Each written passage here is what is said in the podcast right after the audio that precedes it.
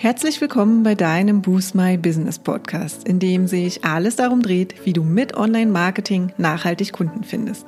Ich bin Katja Staud und freue mich sehr, dass du gerade eingeschaltet hast. Hi, schön, dass du wieder reinhörst, um deinem Online-Marketing einen Boost zu geben und in die Umsetzung zu kommen. Im Mai geht es um das Thema E-Mail-Marketing und ich freue mich heute mit den Vor- und Nachteilen von E-Mail-Marketing einzusteigen.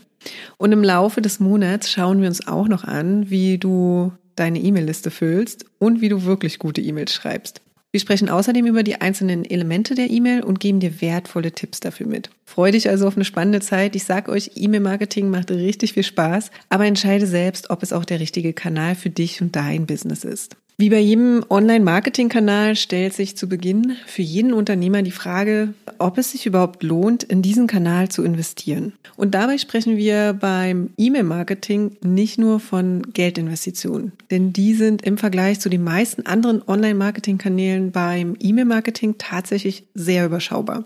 Also, was brauchst du dafür? Ein E-Mail-Marketing-Tool, und deine eigene Zeit und Energie. Mit den meisten Tools kannst du sogar erstmal kostenlos starten und selbst die bezahlten Pakete sind auch nicht übermäßig teuer. Was du eher bedenken solltest, ist, dass es dich eher eine nicht zu unterschätzende Menge an Zeit und Energie kosten wird, dein E-Mail-Marketing in Gang zu bringen und auch langfristig am Laufen zu halten. Deshalb macht es Sinn, sich einmal die Vor- und Nachteile genauer anzuschauen. Und genau das machen wir heute einmal. Dabei konzentrieren wir uns auf die aus unserer Sicht drei wichtigsten. Starten wir mit dem E-Mail-Marketing-Vorteil Nummer eins: Kosteneffizienz. Wie bereits erwähnt, ist E-Mail ein sehr kosteneffizienter Kanal, um mit deinen Kunden und potenziellen Kunden zu kommunizieren. Hast du es also einmal geschafft, dass dir die E-Mail-Adresse anvertraut wird, kannst du sie immer wieder anschreiben und musst nicht direkt für den Kontakt bezahlen. Natürlich solltest du es aber nicht übertreiben, denn schließlich können sich deine Kunden jederzeit wieder aus deiner Mailingliste austragen. Aber wenn du gute Inhalte mit Mehrwert verbreitest, sind die Abmelderaten in der Regel sehr gering. Das führt übrigens auch dazu, dass der Return on Investment im E-Mail-Marketing unglaublich hoch ist. Laut einer Studie von HubSpot sogar durchschnittlich bei 3800 Prozent, was bedeutet, dass jeder eingesetzte Euro 38 Euro einspielt. Kommen wir von der Kosteneffizienz zum E-Mail-Marketing-Vorteil Nummer zwei, der Unabhängigkeit. Man könnte auch sagen, deine E-Mail-Listen gehören dir. Mag auf den ersten Blick gar nicht so relevant erscheinen, aber stell dir mal für einen kurzen Moment lang folgendes Szenario vor. Was würde passieren, wenn Facebook in Zukunft entscheidet, dass es Unternehmensprofile nur noch gegen Gebühren gibt? Oder deine Gruppe ohne ersichtlichen Grund sperrt, wie es zum Beispiel mal bei uns der Fall war? Oder wenn Google nun noch mehr Werbung vor den organischen Suchergebnissen zeigt und der Wettbewerbsdruck innerhalb der Google Ads so stark steigt, dass Gründer einfach gar nicht mehr mithalten können dann wird dein Leben sehr, sehr viel einfacher und entspannter sein, wenn du bereits eine eigene E-Mail-Liste und deine eigene Community damit aufgebaut hast. Die kann dir nämlich so schnell niemand mehr wegnehmen, vorausgesetzt natürlich, dass du auf legalem Weg unter Berücksichtigung der DSGVO an die E-Mail-Adressen gekommen bist. Und E-Mail-Marketing-Vorteil Nummer drei ist die Beständigkeit. Soziale Netzwerke kommen und gehen. Denk dann nur mal an StudiVZ oder Google Unsere E-Mail-Adressen hingegen bleiben. Ein Großteil von uns nutzt seine E-Mail-Adresse bereits seit zehn Jahren oder länger. Es ist außerdem sehr wahrscheinlich, dass sie auch deinem E-Mail-Verteiler eine ganze Weile treu bleiben, wenn du es schaffst, E-Mails mit Mehrwert für deine Abonnenten zu verschicken. Also nochmal zusammengefasst, die drei wichtigsten Vorteile sind Kosteneffizienz, Unabhängigkeit und Beständigkeit. Dann schauen wir uns doch einmal die Nachteile an. E-Mail-Marketing-Nachteil Nummer eins ist der Aufwand. Wenn du denkst, du kannst E-Mail-Marketing nebenbei machen, dann solltest du dir wirklich ernsthaft überlegen, ob du überhaupt damit anfangen solltest. Gutes E-Mail-Marketing kommt in keinem Fall ohne eine durchdachte Contentplanung aus, die genau auf deinen Wunschkunden zugeschnitten ist. Ein Vorteil hat natürlich jeder, der regelmäßig Inhalte publiziert und diese beispielsweise in einem wöchentlichen Newsletter für seine Community zusammenfassen kann. Aber auch dafür musst du dir natürlich Zeit nehmen und darfst eine große Portion Leidenschaft mitbringen. Darüber hinaus ist es gar nicht so trivial, eine E-Mail an den Start zu bringen, wie man vielleicht denkt. Eine E-Mail, die alle wichtigen Infos erhält, gut gestaltet ist und darüber hinaus auch noch in jedem E-Mail-Client und auf jedem Gerät sauber dargestellt wird, kann ganz schön nervenaufreibend sein.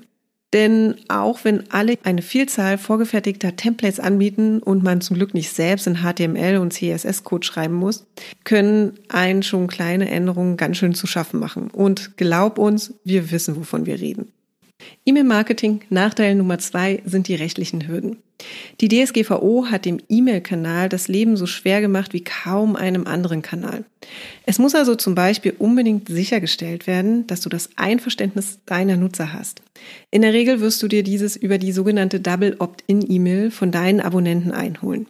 Das bedeutet, dass das Eintragen in dein E-Mail-Formular nicht ausreicht, denn der Empfang der E-Mails muss noch einmal explizit aus einer separaten E-Mail heraus bestätigt werden. Damit stellt man sicher, dass niemand fremde E-Mail-Adressen ohne Einverständnis des Besitzers in den Newsletter eintragen kann. Dieses Einverständnis muss dokumentiert werden, damit du es jederzeit nachweisen kannst und du musst auch in der Lage sein, jedem deiner Kunden Auskunft über die bei dir gespeicherten Daten zu erteilen. Die komplette Gesetzeslage hier darzustellen würde jetzt ein wenig zu weit führen. Wenn dich das Thema aber näher interessiert, hinterlasse uns gern einen Kommentar im Post auf Facebook oder Instagram und wir planen noch einmal einen ausführlichen Beitrag oder Podcast dazu ein. E-Mail-Marketing-Nachteil Nummer drei ist das Thema Ablenkung. Ich weiß ja nicht, wie es bei dir ist, aber in meinem Postfach konkurrieren täglich unglaublich viele Anbieter um meine Aufmerksamkeit. Und auch wenn ich mich natürlich aktiv zu manchen Newslettern eingetragen habe und prinzipiell auch daran interessiert bin und an den Themen interessiert bin, komme ich eigentlich nie dazu, alle E-Mails zu lesen. Es kommt also vor, dass ich mich nach einigen Tagen oder Wochen, in denen sie ungeöffnet in meinem Postfach liegen, einfach wieder abmelde oder dass ich sie dann einfach wieder lösche, ne? weil ich einfach gerade zu viele andere Dinge um die Ohren habe und vielleicht eben auch schon neue E-Mails vom selben Anbieter bekommen habe. Long story short, es ist super schwer, sich gegen die Flut an E-Mails in den Postfächern deiner Kunden durchzusetzen. Nur wenige E-Mails werden überhaupt gelesen und mit noch weniger E-Mails wird tatsächlich interagiert. Also behaupte dich, indem du einen ganz klaren Mehrwert für deine Kunden schaffst. Wenn du diesen schon kurz und knackig im Betreff auf den Punkt bringen kannst, wirst du gesehen und wahrgenommen. Andernfalls wirst du dich wahrscheinlich auf Dauer nicht behaupten können. Und auch hier nochmal die wichtigsten Nachteile zusammengefasst. Nachteil 1 ist der Aufwand, der dahinter steckt.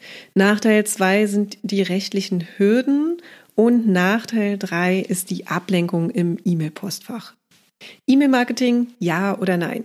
Wenn du nach wie vor die Qual der Wahl hast, denn man kann schließlich nicht alles machen, hoffen wir, dass wir mit diesem Podcast bei der Entscheidungsfindung etwas behilflich sein konnten und wünschen dir auf jeden Fall ganz viel Erfolg dabei, mehr deiner Kunden online zu finden.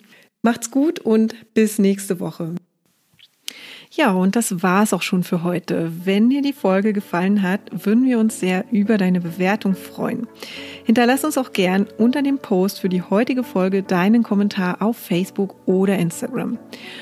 Und wenn du gerade noch am Anfang stehst, nachhaltig mehr Kunden online zu finden, dann haben wir ein Special für dich. In unserem fünftägigen kostenlosen E-Mail-Kurs geben wir euch ein Coaching für dein persönliches Online-Marketing-Konzept. Wenn du also Lust hast, durchzustarten, melde dich gern dafür auf unserer Website an und den Link findet ihr auch nochmal in den Show Notes.